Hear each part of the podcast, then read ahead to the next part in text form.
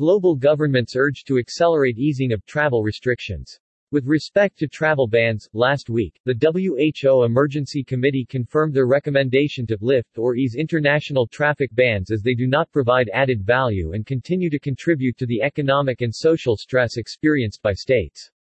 The failure of travel restrictions introduced after the detection and reporting of Omicron variant to limit international spread of Omicron demonstrates the ineffectiveness of such measures over time. Geneva, the International Air Transport Association IATA, urged governments to accelerate relaxation of travel restrictions as COVID-19 continues to evolve from the pandemic to endemic stage. IATA called for removing all travel barriers including quarantine and testing for those fully vaccinated with a WHO-approved vaccine. Enabling quarantine-free travel for non-vaccinated travelers with a negative pre-departure antigen test result removing travel bans, and accelerating the easing of travel restrictions in recognition that travelers pose no greater risk for COVID-19 spread than already exists in the general population. With the experience of the Omicron variant, there is mounting scientific evidence and opinion opposing the targeting of travelers with restrictions and country bans to control the spread of COVID-19. The measures have not worked. Today Omicron is present in all parts of the world. That's why travel, with very few exceptions, does not increase the risk to general populations. The billions spent testing travelers would be far more effective if allocated to vaccine distribution or strengthening health care systems, said Willie Walsh, IATA's Director General. Evidence. A recently published study by Oxera and Edge Health demonstrated the extremely limited impact of travel restrictions on controlling the spread of Omicron. The study found that if the UK's extra measures e, with respect to Omicron had been in place from the beginning of November, prior to the identification of the variant, the peak of the Omicron wave would have been delayed by just five days with 3% fewer cases. The absence of any testing measures for travelers would have seen the Omicron wave peak seven days earlier with an overall 8% increase in cases. Now that Omicron is highly prevalent in the UK, if all travel testing requirements were removed there would be no impact on Omicron case numbers or hospitalizations in the UK. While the study is specific to the UK, it is clear that travel restrictions in any part of the world have had little impact on the spread of COVID-19, including the Omicron variant.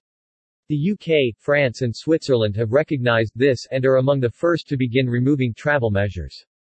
More governments need to follow their lead. Accelerating the removal of travel restrictions will be a major step towards living with the virus, said Walsh. With respect to travel bans, last week, the WHO Emergency Committee confirmed their recommendation to lift or ease international traffic bans as they do not provide added value and continue to contribute to the economic and social stress experienced by states. The failure of travel restrictions introduced after the detection and reporting of Omicron variant to limit international spread of Omicron demonstrates the ineffectiveness of such measures over time. What happens when COVID-19 is confirmed as endemic? All indications point to COVID-19 becoming an endemic condition, one that humankind now has the tools, including vaccination and therapeutics, to live and travel with, bolstered by growing population immunity. This aligns with the advice from public health experts to shift the policy focus from an individual's health status towards policies focusing on population-wide protection. It is important that governments and the travel industry are well prepared for the transition and ready to remove the burden of measures that disrupt travel. The current situation of travel restrictions is a mess. There is one problem, COVID-19. But there seem to be more unique solutions to managing travel and COVID-19 than there are countries to travel to. Indeed, research from the Migration Policy Institute has counted more than 100,000 travel measures around the world that create complexity for passengers, airlines and governments to manage.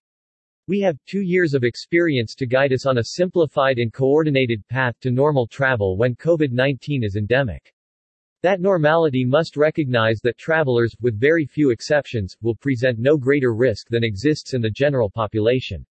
And that's why travelers should not be subject to any greater restrictions than are applied to the general community, said Walsh. Vaccination priorities. Mutually recognized policies on vaccination will be critical as we approach the endemic phase. Barrier-free travel is a potent incentive for vaccination. The sustainability of this incentive must not be compromised by vaccine policies that complicate travel or divert vaccine resources from where they can do the most good. Issues to address include accepted vaccines. There is no universal recognition for all vaccines on the WHO emergency use list. This raises a barrier to travel as people have little choice on the range of vaccines available in their country. Validity. There is no alignment on the length of vaccine validity. This will become a barrier to travel as eligibility for boosters is controlled by national policies. Unduly short validity periods that effectively require air passengers to get regular booster jabs to travel internationally will consume resources that could support primary vaccination in the developing world and booster doses for the most vulnerable. It is reported that the WHO's chief scientist called for booster doses to be used to protect the most vulnerable, to protect those at highest risk of severe disease and dying. Those are, elderly populations, immunocompromised people with underlying conditions, but also healthcare workers. Distribution priorities The calls of WHO and health experts for vaccine equity are not universally prioritized. Only half the states in Africa have been able to vaccinate more than 10% of their populations while many developed countries are reducing vaccination validity and considering second rounds of boosters.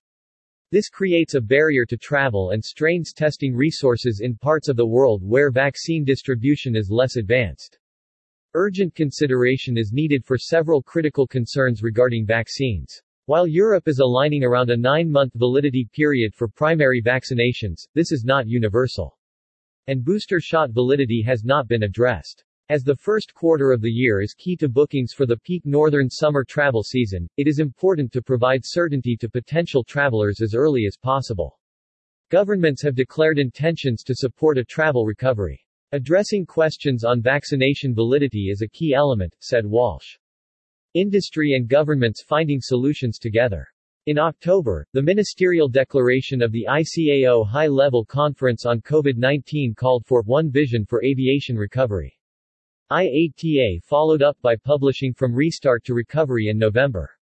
It is a blueprint for reconnecting the world following key principles of simplicity, predictability and practicality. The overreaction of many governments to Omicron proved the blueprint's key point, the need for simple, predictable and practical means of living with the virus that don't constantly default to connecting the world. We have seen that targeting disproportionate measures at travelers has economic and social costs but very limited public health benefits. We must aim at a future where international travel faces no greater restriction than visiting a shop, attending a public gathering or riding the bus, said Walsh.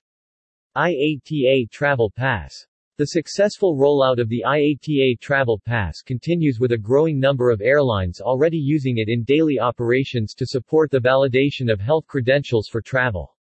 Whatever the rules are for vaccination requirements, the industry will be able to manage them with digital solutions, the leader of which is the IATA Travel Pass. It's a matured solution being implemented across a growing number of global networks, said Walsh.